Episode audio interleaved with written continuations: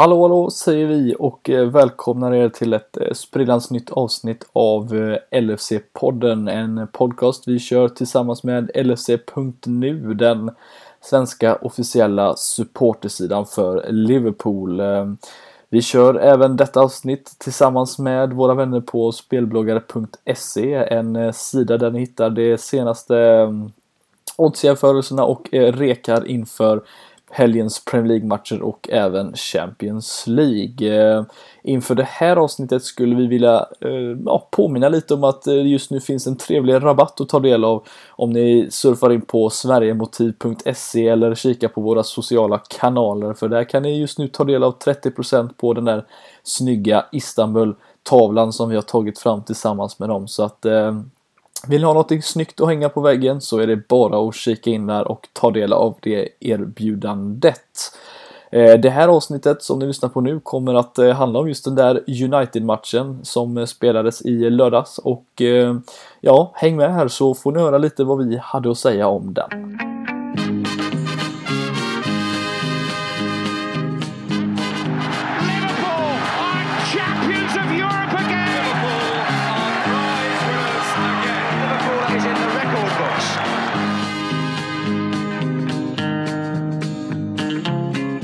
Ja men då sitter vi här igen och eh, då är det dags att prata om just den där matchen som jag nämnde här i introt och det är, det är ju blandade känslor att prata om en sån här match framförallt när man har eh, förlorat den visserligen men jag ska som sagt ta hjälp av Kalle Sundqvist här och eh, prata ner den här matchen som eh, har en hel del att prata om. Det är alltifrån kontroversiella dombeslut eh, till självmål till mål och missade chanser och allt vad det nu kan vara. Så att eh, ja, välkommen in Kalle. Hur, hur har du eh, smält förlusten sen, ja det är väl mer än ett dygn nu som det har gått visserligen, men har du kunnat sova gott på nätterna trots allt?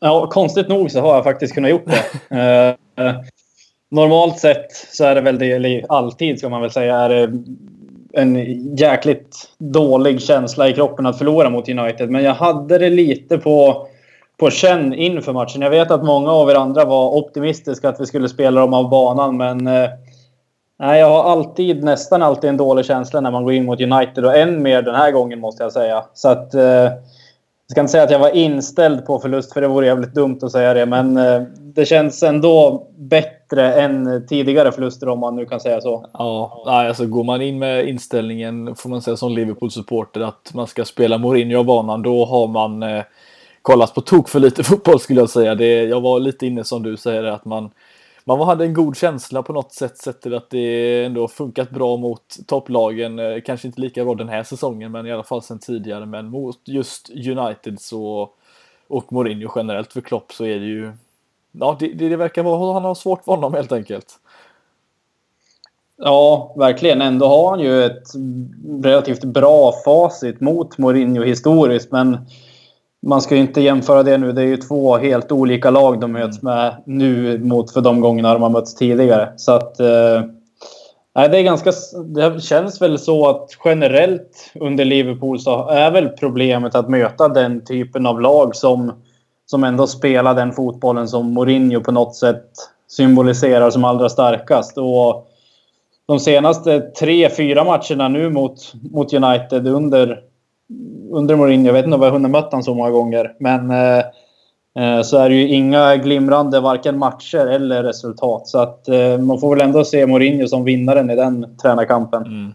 Alltså de, det, som sagt, för, förutsättningarna var väl inte riktigt att det skulle bli en, en målfest så här. Nu har ju 2-1 under Ferguson-eran var ju kanske det vanligaste resultatet om det jag minns rätt statistiskt sett. Men sen eh, han slutade och Mourinho har tagit över nu då lite senare så är det ju liksom 0-0, 1-1 och 0-0 är de tre senaste och det är ju Ja, nej, det, det, det, vi har svårt för honom och kollar man det målet som vi gjorde just i den här 1-1 matchen så är det dessutom på straff. Eh, och eh, ja, gårdagens match vet vi hur det målet gick till. Så att det, det är inte riktigt att vi lirkar upp de här Kalle som vi kanske har gjort mot de andra topplagen men eh, svårt som sagt för Klopp att ta sig an det laget och vi ska ju prata mer om varför det gick som det gick men eh, om vi tar just förutsättningarna med inför matchen så har vi ju alltid pratat, den känns det som i alla fall, om eh, vem det är som ska eh, spela bredvid eh, van Dijk i just mittförsvaret och den här gången blev det Lovren istället för Matip. Var det väntat? Eh, eller hur hade du för tankar inför just matchen när det kommer till hans partner så att säga? Ja, för mig var det ganska väntat att Lovren skulle spela. Jag tycker han har spelat bra tillsammans med van Dijk på sistone. Och jag tycker att han ändå har ryckt upp sig när han har fått den typen av spelare bredvid sig som man, som man kan lita på om man säger så. Eh, Matip tycker jag har gått och stampat lite grann. Han är väl kanske alldeles tydligare nu när vi har fått in van Dijk som är otroligt bra så ser man ju Matips brister mycket mindre som, eh, som har skuggats av andra dåliga försvarsprestationer av våra andra mittbackar. Så att för mig var det ganska väntat att Lovren skulle spela. Uh, nu eh, kan man väl diskutera en hel del hur, hur det om det gick väl ut eller inte. Men eh, nej, väntat för mig att Lovren skulle spela. Jag tycker ändå att det är på något sätt det mittbacksparet som som har gjort det bäst sen van Dijk kom in. Jag vet inte vad du känner? Jo, men det, det är som du säger att Matip har väl kanske varit den generellt sett innan van Dijk som varit den man kanske hållit som den bästa med eh, små marginaler kanske över Lovren som kanske står för mer misstag eh, overall men som kanske, eh, ja Matip känns väl eh, som den kanske mest balanserade av dem men som du säger så fort van Dijk har kommit in så har man ju fått en helt annan syn. Kanske inte att man inte såg det innan, men han har ju verkligen bevisat att det en hel, finns en helt ny nivå att hämta från honom. Och eh, ja, för mig är det väl lite hugget som stucket. Jag tror att Mourinho var alldeles ut, alltså han var hur glad som helst att det var Lovren som startade, för jag tror att det finns eh, mer i hans tankar att, att, just hitta misstag i Lovren än, än i Matip. Så att eh, för mig var det också ganska väntat, men eh, det är, det är ju fantastiskt att vi kan sitta här fortfarande och inte vara helt säkra eller att, eh, att vi inte har en mittbackskollega eller ett, ett par ska vi säga Kalle som, som levererar eh, vecka ut och vecka in utan att det blir ju så många olika förändringar hela tiden. Ja, verkligen. Och det, dels för mittbackarna, de två som får rotera hela tiden, så är det ju svårt när man inte har regelbunden speltid att komma in varannan, var tredje match, spela lite sådär fram och tillbaka. Men sen blir det även svårt för van Dijk. Han får ingen ingen stadig partner om man ska säga. Eh, och likväl för, för Karius nu som, som är första målvakt. Det blir ju problem för honom också när, när man får ha olika spelare framför sig hela tiden. För att man knyter ju ändå band till spelare kanske än mer på de defensiva positionerna än offensivt. Där är det lite mer fröjdigt. Man kan springa runt lite som man vill nästan. Uh, men i defensiven så måste man ha den här tryggheten och verkligen vara samspelta. För vi, vi ser en situation i den här matchen som vi kanske kommer komma in på tidigare när van Dijk flyttar upp och Lovren står helt mm. ovetande så det blir livsfarligt. Det är sådana saker man måste verkligen spela ihop ett mittbackspar som kan varandra utan och innan. När en kliver upp, ja, men då ska den andra veta att nu ska vi kliva upp.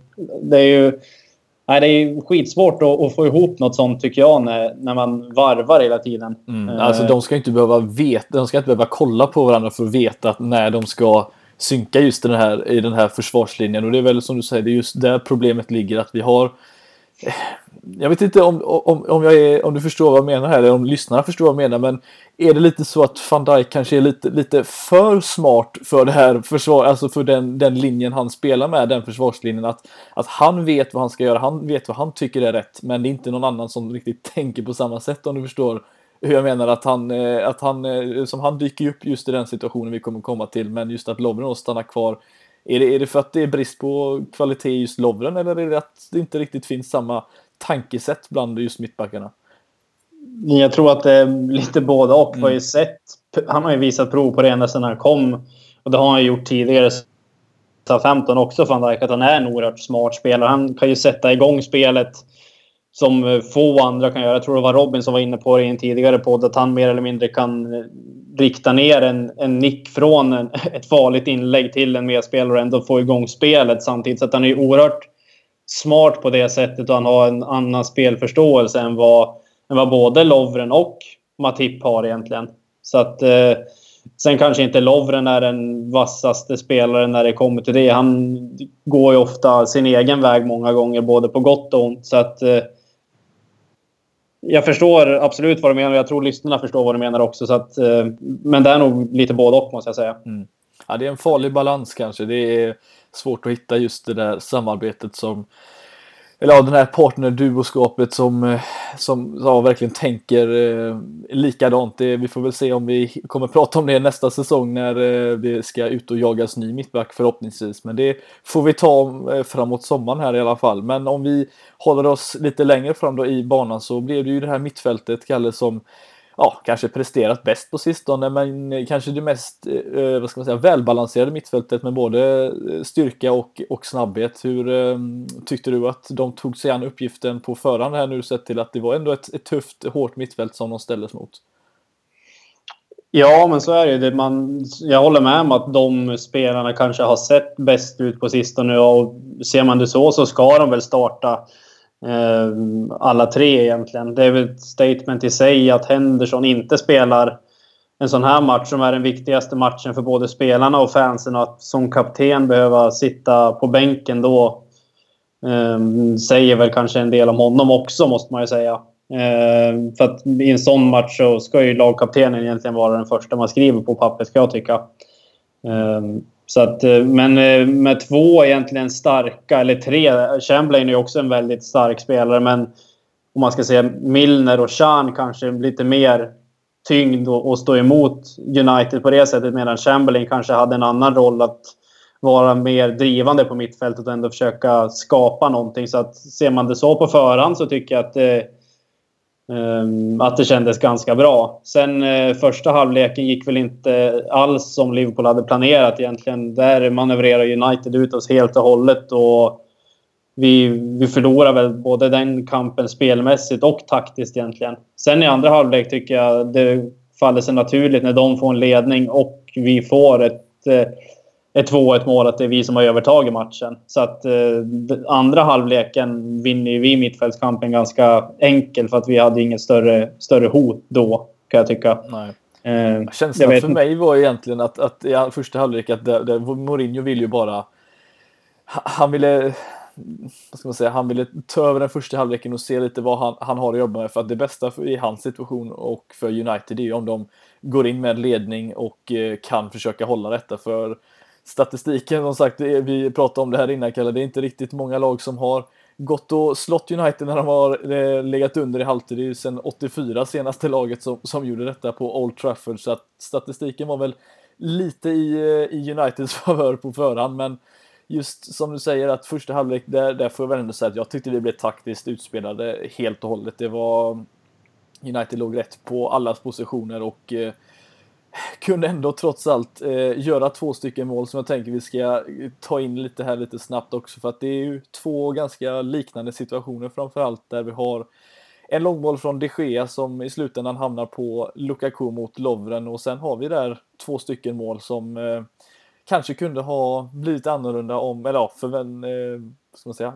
förhindrats om det hade varit lite andra förutsättningar. Eh, jag tänker mest på ja, vem som skulle markera Lukaku till exempel på luftdueller och det har vi även fått eh, vår lyssnare Sören Söderberg här som är lite skeptisk till att det var just Lovren som stod och markerade Lukaku, inte van Dijk. Vad kände du där? Är det något man enkelt i efterhand kan sitta här och säga nu, men eller är det något man egentligen i matchen även kunnat förhindrat också? Ja, det är klart i efterhand är det ju jättelätt att, att sitta och säga, men samtidigt kunde man se det ganska, ganska tidigt i matchen. Uh, inför matchen förstår jag att då, då kan man gå in med den, med den tanken att kanske uh, att det är Lovren som går mot Lukaku. Speciellt när, när bollarna kommer på hans sida så att säga. Då faller det kanske naturligt att Lovren går upp på dem. Men uh, samtidigt tycker jag att det visar väl ändå brist på någon form av matchcoachning från Klopp. Eller att spelarna för sig kommer överens om. För att så är det ofta också att spelarna snackar ihop sig på plan. Att nej, men nu går jag upp och tar Lukaku i det här fallet i, i, i luftduellerna. För att Lovren hade ju inte en chans. Och på den första målet egentligen, då, då tar han ju inte ens duellen. Då, han, han stannar ju när han, när han kommer mot Lukaku nästan. För han inser ju redan då att duellen är förlorad. Eh, och sen eh, ligger ju Trent på fel sida av Rashford när bollen kommer ner och redan där är ju han mer eller mindre borta också. Eh, så att nej, så här i efterhand och under matchen hade man självklart kunnat gjort någon förändring att van Dijk skulle gå, gå mot Lukaku. Tidigare när, när Lukaku spelade i Everton minns jag att, eh, att Lovren hade bra matcher mot honom egentligen. Men då mm. kanske det inte var så tydligt att det var långa bollar. Nej. Då kanske de hade han som en mer uppspelspunkt för att komma felvänd. Mm. Och det, då så tycker jag de gångerna är Lovren jäkligt bra. Det har han gjort mot Harry Kane några gånger också.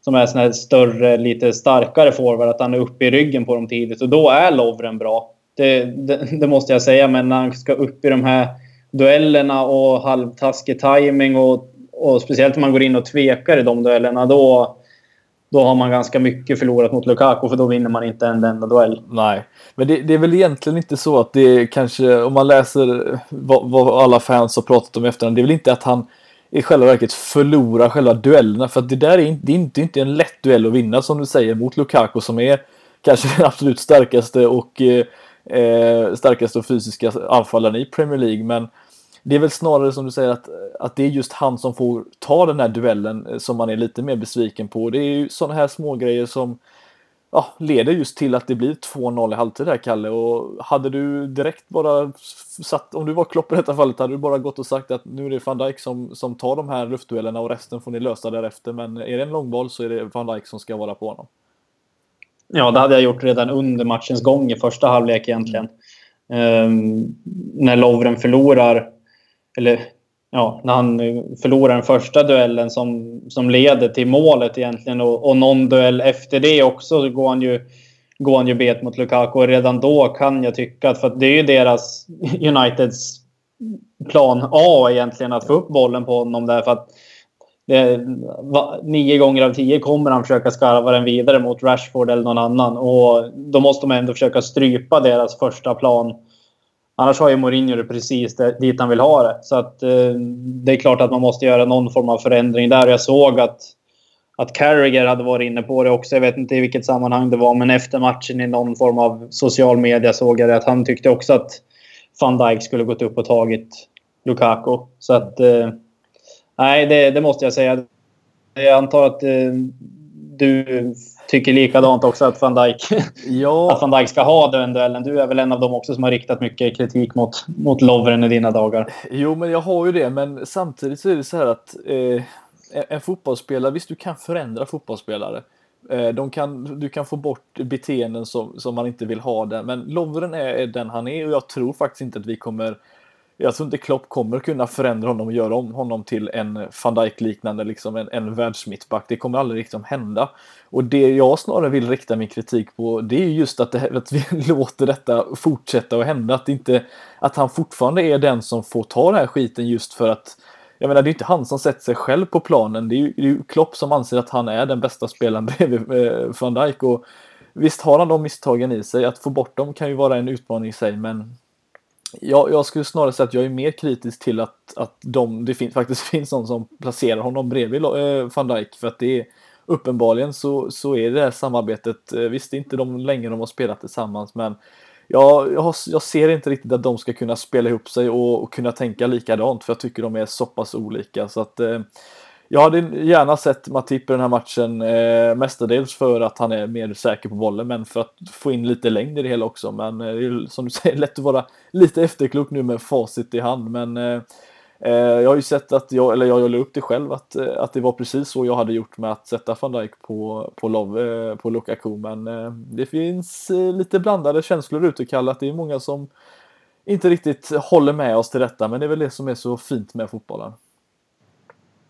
Ja, men det är ju det. Alla, har, alla har ju rätt till sin åsikt och allas åsikter ska respekteras. För att alla har ju, det, det ser vi ju inte alls som tydligast igår med de två de två managerna som, som representerar vardera lag, de har ju olika syn på fotboll och de har ju kommit dit de är. Så att alla ska ha sin åsikt på hur fotboll ska spelas. För hade man inte haft det så hade fotboll varit skittråkigt om alla lag hade spelat exakt likadant. Så att eh, givetvis ska alla, alla ska få lufta sina åsikter. Men här har de fel. ja, om, om, ja om, jag, om jag får döma så tycker jag ju det. Ja, samtidigt, samtidigt ska man ju säga att Lovren, han är den typen av spelare. Man vet vad man får. Han är en aggressiv spelare som vill gå in och ta de duellerna. Och det vet, som du säger, det vet Klopp när han sätter honom på planen. Så att jag tror det är svårare för Lovren att förändra, förändra sin stil och sin inställning till, till fotbollen. För att han är, och det är det som gör honom så fantastisk de matcherna han är väldigt bra också. För att han har den där aggressiviteten och han nästan går på någon form av drog och ingenting kan stoppa honom. Sen har vi de här matcherna och den mot Tottenham till exempel där det går helt fel på grund av att han vill för mycket. Så att det, man får både, både det ena och det andra från, från Lovren. Och som du säger, på det sättet kanske det hade varit bättre att spela Matip som är en lite mer lugn, kontrollerad spelare. Samtidigt tycker jag att han kan bli lite nonchalant i sin mm. spelstil ibland istället. Och det, det är inte heller bra. Då har jag nästan hellre en spelare som är väldigt aggressiv. Mm, nej, men jag, jag, förstår precis vad du menar. Det, det är väl det som jag, som jag sa där lite innan här att eh, de är det är så marginellt mellan de två vem som är bäst, men de är väldigt olika. Så att eh, ja, jag tror det är lite matchcoachning där för Klopp och, och liksom känna av lite vad, vad är det för typ av spelare jag behöver bredvid van Dijk? Och i detta fallet så kände han väl att han eh, behövde någon som eh, kunde vara lite mer aggressiv, men eh, det gick som sagt inte den här gången eh, om man säger så. Eh, men vi ska som sagt inte haka upp oss för mycket på försvaret i detta fallet för Även fast de eh, kanske inte gör sin absolut bästa match, Kalle, så eh, händer det ju inte lika mycket på andra sidan heller av planen när jag tänker framförallt på den fantastiska trion där uppe som hade det väldigt svårt att skapa chanser. Även fast Firmino kom till några bra skottlägen eh, så var det ju en ganska uppenbart att eh, Mourinho ville isolera dem så mycket som möjligt från varandra och det tyckte jag att han gjorde ganska bra. Eh, vad, vad, skulle du säga, finns det någonting annorlunda att göra här i detta fallet? För det, det är ju som sagt ett, ett, eh, en riktigt bra manager, ett riktigt bra försvarsinriktat lag man, man spelar emot. Men eh, hade du gjort någonting annorlunda sett till hur eh, de tog sig an eh, just uppgiften där uppe?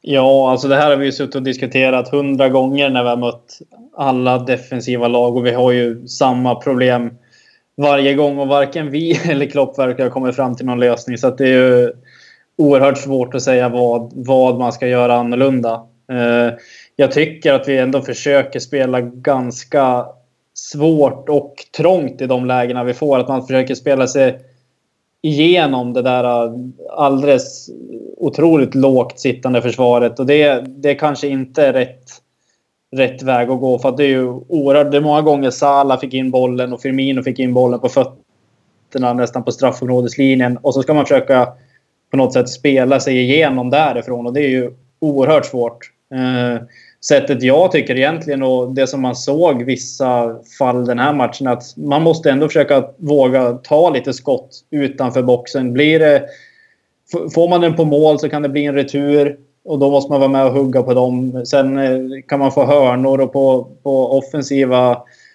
hörnor hade vi i något läge. Van Dijk bland annat lyckades träffa axeln istället för huvudet. Och det är ju sådana lägen man, man måste försöka komma, komma till egentligen. Mm. Ehm, för att spela sig igenom ett sånt där lågt försvar är oerhört svårt. Det är ytterst få lag som kan göra det.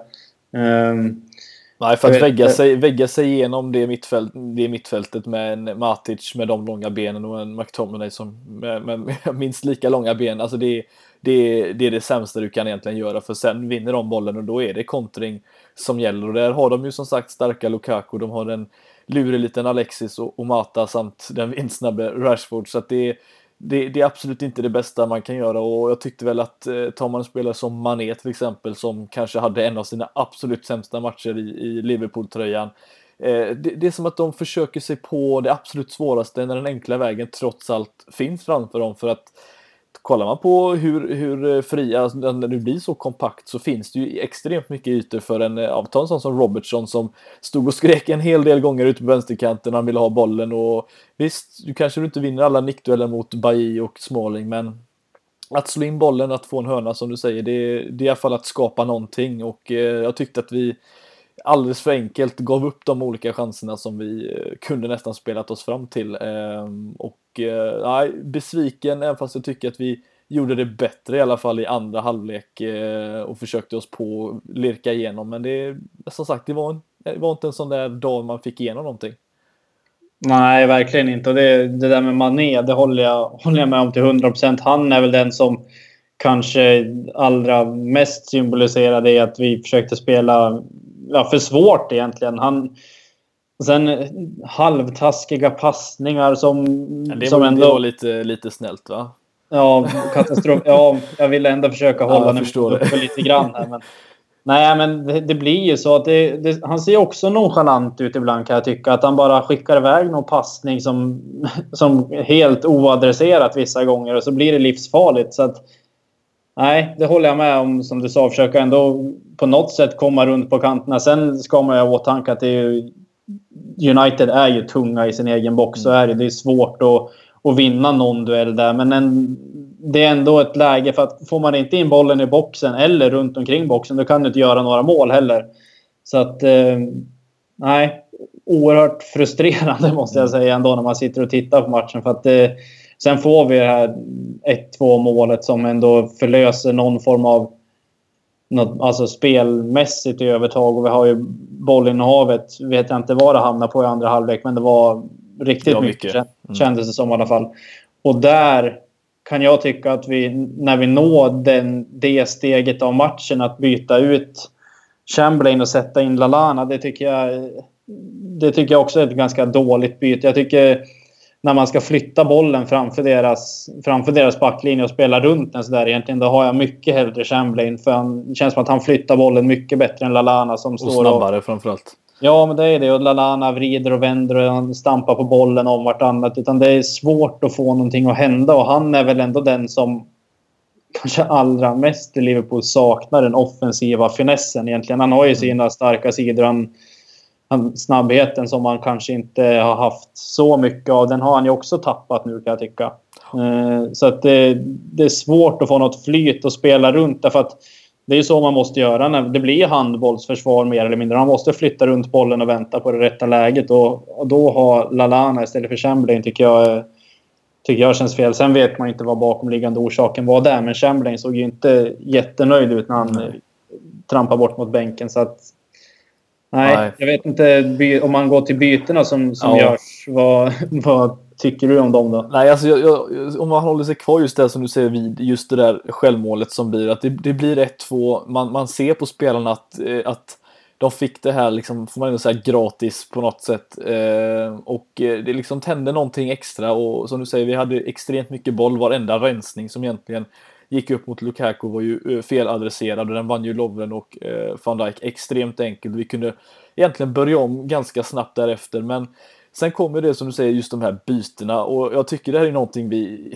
vi pratar nästan för lite om. För att om man kollar det Klopp faktiskt gör så är det att han sätter in, eh, som du säger, Lalana för Chamberlain, vilket är som att ta ut liksom den enda eh, farten man har och den enda egentligen, kanske ska vi ändå säga också, en bra, en bra skytt i det hela också. För att han har ju ett betydligt bättre skott än vad Lalana har och ett av de absolut hårdaste tillsammans med Chan, kanske på, på mittfältet. Och eh, Sen tar han in en, en Wijnaldum som ytterback.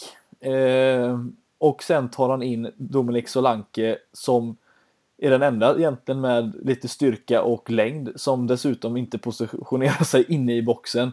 Jag vet inte om det är en taktisk grej eller om han helt och hållet bara väljer att göra det själv men det är inte topp 4 nivå på, på varken den matchcoachningen och de spelarna som kommer in och det är väl där som är problemet att djupet finns där inte att hämta in en spelare som ska förändra någonting. Ehm, och nej, jag tycker, får säga att matchcoachningen från Klopp är, det är en, en etta eller en tvåa för att vara snäll mot honom just nu. För det är det är inte ofta han byter in någon som gör förändringar. Och det är, jag, jag vet inte om du tycker lika illa som jag men jag tycker att det är ett stort problem som förhoppningsvis kanske förändrats eh, genom att han får in lite nya bättre spelare. Men samtidigt så är det så att de spelarna som han väljer att hålla sig kvar vid de, de kommer ju inte försvinna heller. Så att eh, jag vet inte riktigt hur han ska ta sig ut detta Klopp. Eh, har du någon bra lösning på det? För jag tycker att försvarsdelen för eh, bytesdelen att det är extremt illa.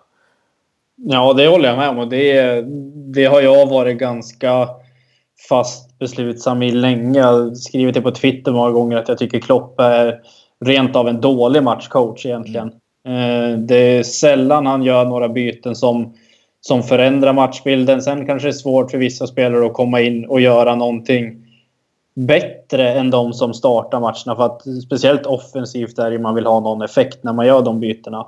Eh, Och för de spelarna kan jag förstå att det är svårt att göra någonting bättre. Men samtidigt måste man ha någonting som förändrar matchbilden. Det är därför man gör de bytena. Annars kan man ju fortsätta med samma spelare egentligen. För att det, det är sällan de på bänken är bättre än de som startar. Så att där tycker jag väl Klopp brister många gånger i, i matchcoachningen.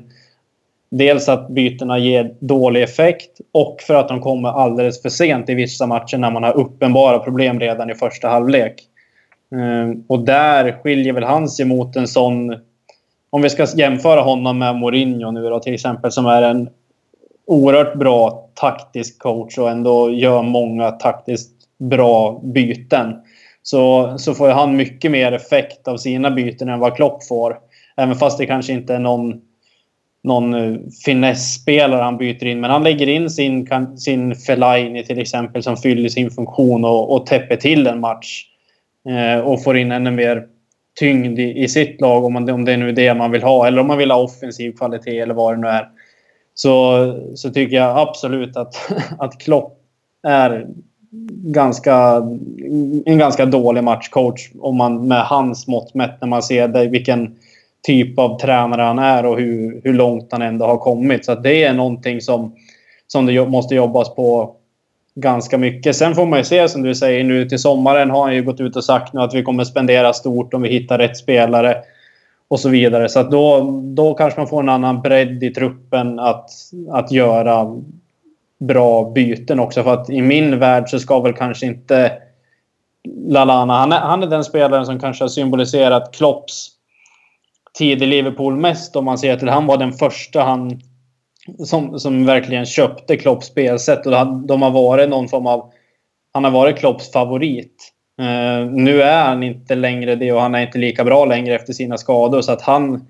Lalana i den bästa världen så ska inte han spela i Liverpool just nu. Uh, från start åtminstone. Sen är han en, en, spelare man kan ha på bänken som kommer in och förändrar matcher. Men sen typen av Solanke som hade en jättebra försäsong och jag tror folk kanske börjar förvänta sig lite för mycket av honom.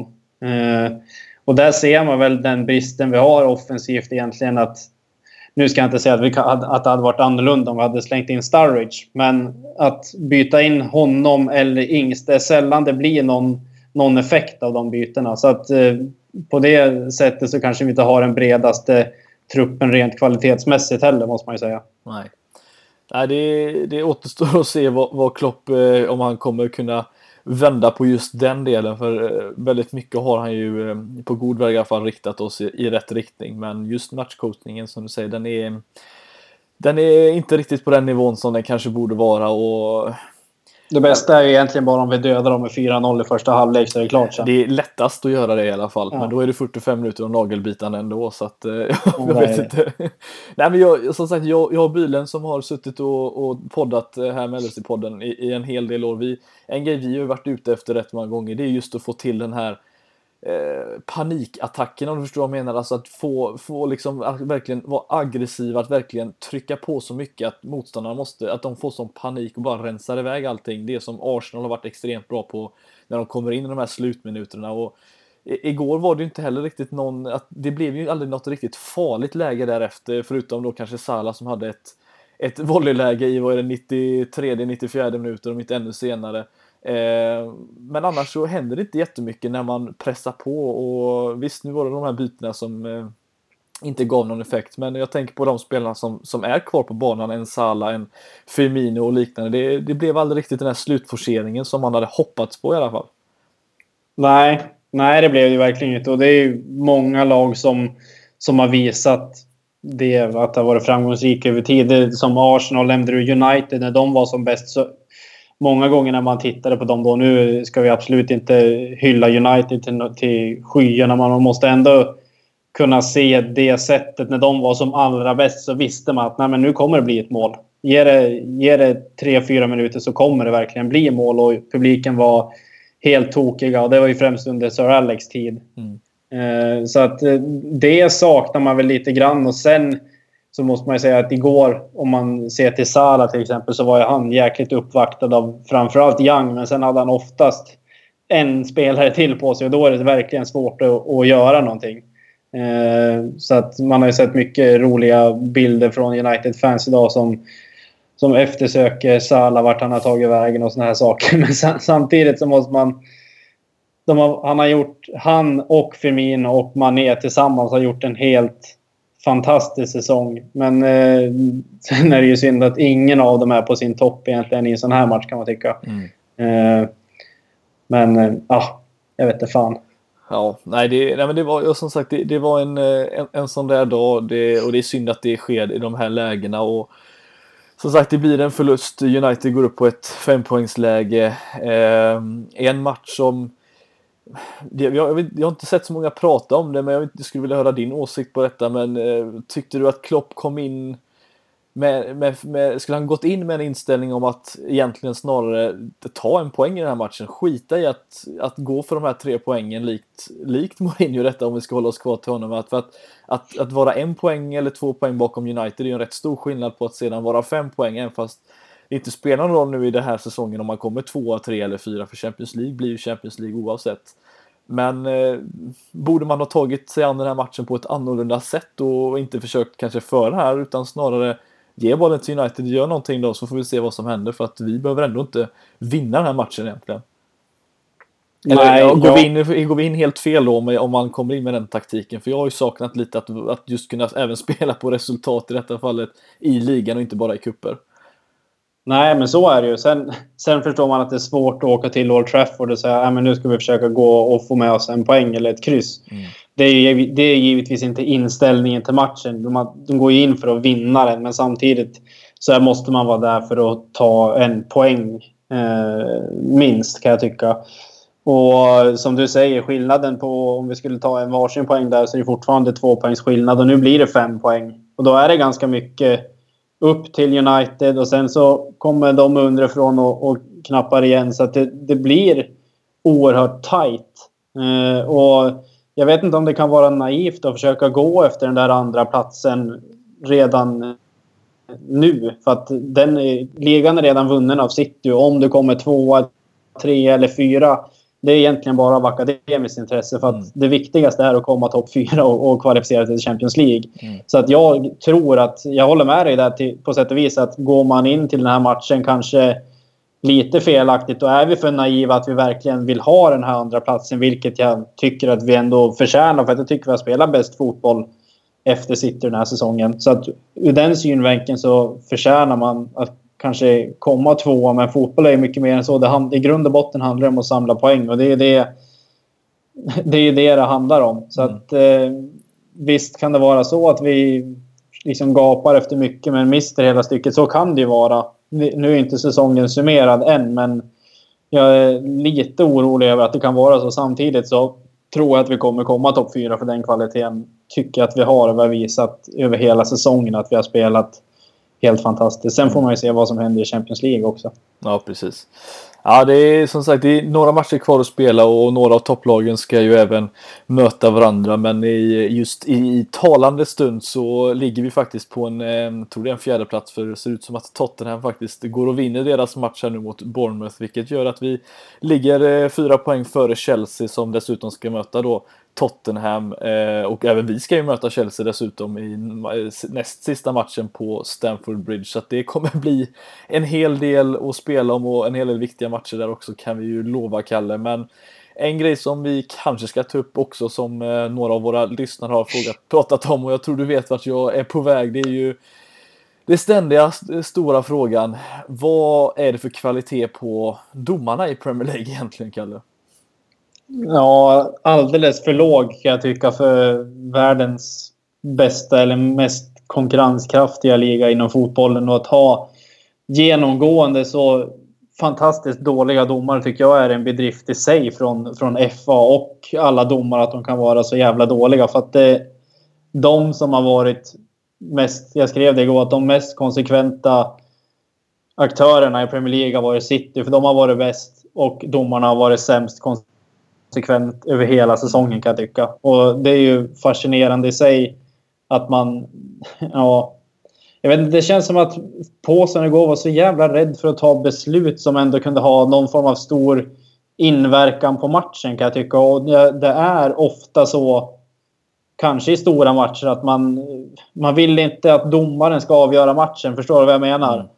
Mm. Eh, och då låter man det gå istället och sen liksom blir det bara pannkaka av alltihopa för att jag vet inte, jag blir bara så jävla frustrerad. Jag vet inte vad, vad du tycker. Jag misstänker att du har ja. liknande åsikter. Nej men alltså, nu vet jag att alla de som lyssnar på våran podd här är ju, ja, 99% kanske är då Liverpool-fans. Men finns det några som inte håller på Liverpool så säger jag inte detta egentligen bara för att jag håller på Liverpool. Men generellt sett så har ju den här säsongen varit en, en, en, alltså en katastrof egentligen från domarna. Det har varit så himla mycket felbeslut. Det har varit farliga tacklingar som inte har blivit någonting. Eh, det har varit tacklingar som inte har varit alltför farliga som har blivit någonting. Och det har missats eh, lite saker här och var. Och om vi tar just Liverpool då, som vi pratar om här annars. Det är ju det känns som att när domaren är dålig så är han det aldrig för att ge Liverpool någon fördel. Alltså de dåliga besluten som tas är ju alltid emot Liverpool. Det, det är ju så känslan är och det är inte för att vara rörd i detta fallet utan det är för att säga att det är faktiskt så det har varit. Och tar man gårdagens match så, så började det ju liksom redan i de, bland de första minuterna när Emre Can glider in, vinner bollen utan några dobbar. Valencia står där, hoppar sedan, står ju kvar egentligen och får sedan en frispark med sig. Vilket, alltså det, det sätter ju hela tonen för matchen. Hade detta varit för några år sedan så känns som att vi pratar inte alls lika mycket om det, men nu är det ju vecka ut och vecka in är det ju stora misstag. Och de här domarna som du säger, de, de tappar ju allting. Det, de har inte kontroll över regler eller någonting känns som. Och det, det gör en irriterad för att det var inte de som gjorde att Liverpool inte vann matchen, men det var ju de som delvis gjorde att vi inte fick med oss en poäng. För att det var Aj, jag vet inte vad man ska säga och de stora som man, ja, delarna man borde prata om det är ju framförallt då Valencia som går in med dobbarna i axeln på Mané som alla dagar i veckan ska vara rött sett till tidigare incidenter. Och sen har man ju då ett, eh, ett eh, ja, tre lägen varav jag skulle säga ett som är solklart som är straff för Liverpool och det är ju framförallt när Fellaini tar ner Mané efter eh, Manés samarbete med Firmino och det, det är stora misstag som blir, eh, som det tar ju på krafterna för spelarna och hur ska man kunna liksom bara borsta bort det? det jag har svårt att se det. Ja, absolut. Och det, det tragiska i det här egentligen är, ja, du nämner ju den situationen där med när Valencia hoppar upp mot Mané. Den, den liknar ju incidenten, jag tror det är de Jong som sätter dobbarna mm. i bröstet på Xabi Alonso i VM 2010 kanske. Det är ju rent av, alltså det är ju riktigt farliga tacklingar. man kan ju likna den, nu kanske den inte är lika som den man gör på Ederson. Men det är ändå en liknande tackling som är, som är farlig måste man ju säga. Och på något sätt så måste man ändå försöka vara konsekvent på liknande situationer. Eh, som har varit och hur man... Sen domarna dömer ju olika. Det, det är ju, all, de är ju mänskliga, så är det Alla kan ju inte döma exakt likadant. Men det är genomgående tycker jag hela säsongen. Och nu talar jag inte bara Liverpool-matchen, Man har sett många andra matcher också där domarna har varit riktigt dåliga. Igår kanske Liverpool skulle haft en straff som du nämnde. Det är även en hands på Valencia som man kan diskutera. Det är också där de inte så konsekvent. Ena dagen dömer de straff, andra inte. Men Sen ska ju besluten tas i stundens hetta också till domarnas försvar visserligen. Men sen flyger ju Rashford in med två tacklingar på... Dels en på Milner där han får gult kort. Sen gör han en liknande på, på, på Trent där ute efter linjen och han lägger sig inte då. Och tyvärr måste man säga, det är det som är det, det är två sidor av det här myntet. Att man pratar mycket om filmningar. Det har varit mycket snack om Dele Alli och Harry Kane på sista tiden det kommer ju sluta det att det är så man måste göra för att få de sluten med sig. För att man straffas på något sätt för att man... Jag ska inte säga att man inte försöker fuska, men försöker du att fullfölja en situation om du skulle bli fälld i straffområdet till exempel. Men du fullföljer situationen och inte ramlar och bollen rinner ut över, över sidlinjen eller över kortlinjen. Då blir, händer ingenting. Och likväl igår där för Trent, hade han lagt sig där och, och legat och vridit och vändit lite grann som som många spelare gör, ja då hade det troligtvis blivit gult till på Rashford och han hade åkt ut. Mm. Så att det är det här som blir risken. Att det kommer sluta med att det blir mycket mer filmningar där domarna inte kanske vågar ta beslut och vissa gånger tar de beslut alldeles för snabbt. Och sen så kommer det sluta med att det är VAR på varenda jävla match för att domarna är så jävla dåliga så att de måste kontrollera varje beslut och se att inte någonting har gått fel. Mm. Tyvärr är det ju så. Mm. Nej, för det, det, är precis som du säger. Det är det, jag ska säga, jag tror att VAR hade kanske räddat oss eh, på något sätt i den här matchen, men det är ju tragiskt att det är så det ska gå till, att man att de inte kan se de här, vissa till och med, alltså jag såg ju Småling tog ett, ett och slängde ner Sala mitt på, på marken, mitt framför linjedomaren som bara egentligen gör calm down, calm down. Alltså, det är, som att, det är som att de inte ens vill eller vill se eller vågar se någonting och du har en Bailly som har händerna på ett stryptag på Solanke lite senare i matchen. Alltså det, det är många grejer som de, de har skickat ut spelare för eller har varnat spelare för som de egentligen inte ens ser överhuvudtaget. Och jag, jag kan inte förstå riktigt hur det har kunnat gå så här långt. Eh, om jag ska vara helt ärlig. Och, visst, jag gillar inte att sitta och prata om domarinsatser när man har förlorat. För att det var, som jag säger, det var inte därför vi förlorade, det var för att vi var dåliga. Men det är samtidigt sådana här lägen som många av de här topplagen får med sig någon extra poäng för att de får en straff som kanske inte är straff och vi får inte straff när det ens är straff, vilket gör det väldigt svårt att kunna eh, ta sig vidare därifrån. Så att eh, nej, det är eh, synd att man ska sitta och prata om det, men eh, jag tror att hade det varit en video assistant referee vid sidan om så hade det eh, kunnat sett annorlunda ut rent resultatmässigt och även antal spelare på planen för att eh, det var en, eh, en, en, riktigt, riktigt dålig insats av domarna och det är synd att man som sagt ska behöva sitta och prata om det här, Kalle. Ja, ja verkligen. Det, man vill ju hellre sitta och prata om hur, hur fantastisk matchen är spelmässigt och individuella prestationer där, där spelare gör det oerhört bra. Och det har vi fått sett mer av, kanske man ska säga, än dåliga domslut om man ska säga det så. Men samtidigt så man fastnar ju på något sätt för att det är så genomgående dålig nivå. Jag gillar inte... Jag är inget fan av VAR som det är just nu. Den kommer ju bli så att det kommer slås igenom att det ska användas i fler ligor så kommer de säkert försöka förbättra det på något sätt. Men som det är nu med alla spelavbrott och både spelare och publik. Jag tänker främst på de som är på arenan. Liksom står helt ovetandes i en, en och en halv minut när en domare ska springa och titta på någon skärm och det blir... Det, blir liksom, det känns som att det blir ännu mer tveksamma beslut då trots att man har kontrollerat dem för att det tar sån jävla tid. Mm. Så att, ja, men det, tyvärr tror jag det där det kommer sluta för, för att man måste dubbelkolla alla domslut en gång till så tillvida att de inte är helt stensäkra som de nu tyvärr verkar vara. Jag vet inte... Ja, nej, jag vet inte vad lösningen ska vara på det här. Och sen eh, domare, kanske den bästa av Premier League-domarna, Clattenburg. Han sticker till Arabemiraten eller vart det är han är, Kina eller vart fan han är och dömer för att tjäna de pengarna. Och det gör han väl kanske helt rätt i för att domarna i Premier League är ju... Det är ta med fan skit. Mm. Ja, nej, det är, det är inte bara spelare som eh, blir erbjudna pengar på i stora summor längre utan även de, de bättre domarna. Så att, eh, nej, vi, ja, det, det lär väl bli från och med nästa säsong kanske eller därefter. Men det, vi kommer nog sitta här och prata om eh, lite ja, underliga dombeslut som har rättats om längre fram, du och jag Kalle i podden. Det känns som att det här är inte sista gången vi pratar om detta. Men eh, nej, vi, vi lägger väl ett lopp på den här matchen och, och ja, helt enkelt avsluta med att säga just den här matchen att eh, det var inte tillräckligt bra, Kalle. Eh, hur går vi vidare från detta nu då? Hur, eh, nu, är ett, nu ska vi som sagt inte prata upp den matchen idag, men vi har ju en eh, Watford-match i nästa omgång. Eh, vad, ja, hur är känslan nu inför slutspurten? Ja, jag vet inte. Det, det är väl ändå på något sätt man måste säga att vi har ju i egna händer. Sen om det är någonting gott i, i Liverpool-sammanhang vet jag inte.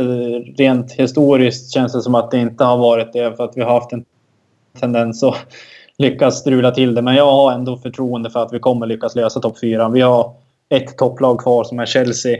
Och sen har jag inte stenkoll på de andra topplagens spelschema. Men de ska ju troligtvis möta varann ett antal gånger, något av lagen. Och då kommer automatiskt något poängtapp. Och Medan vi kanske möter... Och det ska man ju åtanke att vi har inga topplag rent så i tabellen kvar heller om man ser till vilka vi ska möta. Är Stoke, och det är Watford, Bournemouth, Brighton. Eh, nu kanske jag har glömt någon, men det är ju de typerna av matcher plus Chelsea då. Så och Everton. Att, eh, ja, Everton. Ja, men det är ju sådana här lag som man glömmer Ja, sådana här lag lite längre ner. Så att eh, rent, rent ur den synvinkeln och hur bra vi har varit över hela säsongen så tror jag att vi kommer komma topp fyra. Sen eh, om den här matchen är den som blir avgörande. Ja visst, man kanske kan tänka tillbaka på att det var det, men samtidigt så är det fler matcher där det har man får inte glömma bort att matchen mot Swansea till exempel. Det är ju sådana matcher också. Så att bara för att det är en match mot United så är det inte, om man nu skulle missa topp 4 så är det kanske inte i den här matchen vi spelar bort den. Nej. Så det får man väl i åtanke. Men den diskussionen tror jag inte att vi kommer behöva ta för att jag tror vi kommer topp 4. Jag vet inte vad din magkänsla är. Ja, men jag satt här innan, eh, innan vi började spela in här och kolla lite eh, just de här resterande spelschemat. Och ja, alltså, du har ju ett United som ska möta både Tottenham och City. Du har Tottenham som ska möta och United och Chelsea och Chelsea ska möta, eh, jag tror det är United och, eh, eller City, ja United och Tottenham. Alltså det, det, de ska ju möta varandra minst två gånger de här lagen och eh, det kommer bli poängtapp av något av lagen och om det är i vår favör det kommer vi kan vi i alla fall hoppas. Men jag är också som du säger, jag är ganska positiv är jag, men stensäker är jag absolut inte. Det, det får jag vara ärlig och säga, men jag har så pass god tro på det här laget att de ska i alla fall göra det som krävs i de matcherna som behövs. Så att, eh, nej, det Chelsea, vi ska behöva förlora två matcher för att Chelsea i alla fall ska kanske gå förbi oss och det, då ska de försöka gå så rent som möjligt. Så att, nej, jag, jag, jag tror på en topp 4 placering jag med och eh, eh, hoppas inte att man får frågan om, om en vecka om vi spelar in igen och har ändrat sig därefter utan eh, nej, ganska positivt får vi ändå säga att eh, det är. Eh, känner du att det är någonting mer man behöver ta med sig från United-matchen eller ska vi bara lägga den och säga att eh, ja, till nästa gång? Ja, jag vet inte. Vi kan väl försöka hylla, eller nu vet jag, nu tror jag att de vart eh, instängda i väntan på att folk skulle ta sig från arenan lite grann. Men istället för att gå ut och spela in ett bisarrt avsnitt av Arsenal Fan TV så stannar man kvar inne på Old Trafford och eh, sjöng och härjade i 30 minuter. Så att vi kan väl avsluta med det egentligen att det var trots att matchen kanske inte blev det man ville så var det ändå ett bra och ett festligt avslut verkar det som på läktaren. Så att man får väl se någon, något positivt i det hela kanske för de som var där. Ja. Eh, hemma slog man ju bara av tvn och gick och letade ett par längdskidor istället. Så att, jag, att, eh, jag, gör alltid så här när Liverpool förlorar, jag stänger alltid av innan domaren blåser så jag slipper höra motståndarnas fans jubla när slutsignalen går. Det är mitt sätt och jag tycker det är det mest frustrerande av allting och hånande när, när man liksom ser alla ställa sig upp och applådera. Det, det klarar jag aldrig av, framförallt inte när det är United-fans. Så att nej, den knäppte jag av eh, efter Salas missade läge där så då var det inte så mycket mer att, att kolla på. Så att eh, det är mitt sätt att börja, så ska jag säga, bearbeta förlusten i alla fall. Ja. Ehm, ja, ja, men eh, nej, om vi känner väl oss klara för idag då. Det hoppas att vi kan sitta här du och jag och kanske någon annan och prata gott om nästa match vi ska prata om i alla fall och fram tills dess så vill vi som sagt påminna er att eh, kika runt och kolla på Twitter där vi finns och har ni några frågor och funderingar så vet ni att det bara är att Hör av er där. Vi har även våra vänner på lfc.nu och eh, spelbloggare som ni kan gå in och kika och eh, ta del av de bästa rekarna och liknande inför eh, Premier League och Champions League-matcher. Och så som sagt även då 30% på den fina Istanbul-tavlan på sverigemotiv.se så att eh, in och kika. Det är väl dags att, dags att kamma hem den nu innan vi börjar trycka upp dem i Kiev på. Ja, jag tänkte precis säga det. det. Det kan vara bra att ha den innan man köper nästa i alla fall. Det, det kan vara en fördel. Så att, nej, det, det håller jag helt och hållet med. Det var en bra input får vi säga. Flagga eh, lite för lottningen på fredag också. Champions League-lottning. Precis, och det kan ju sluta lite hur som helst med vilka lag man får där. Och eh, jag pratade med, med, med, Robin senast och hade hoppats på något engelskt motstånd av någon anledning. Jag vet inte om du känner samma sak? Nej, jag vill ha Roma. Okej, okay. om de går vidare då? Ja, men det tror jag. Ja, det, vi får väl hoppas det. Eh, och kanske se vår framtida målvakt på en lite närmare håll, om ni förstår vad jag menar. Ja. Eller så tar vi det när vi möter Stoke i april någon gång när ja. Butland är på, är på besök. Ja, så illa ska det inte vara. Nej, för fan. ja, men tack för att ni har lyssnat i alla fall. Eh, vi hörs snart igen, så sköt om er så får ni ha det bra så länge.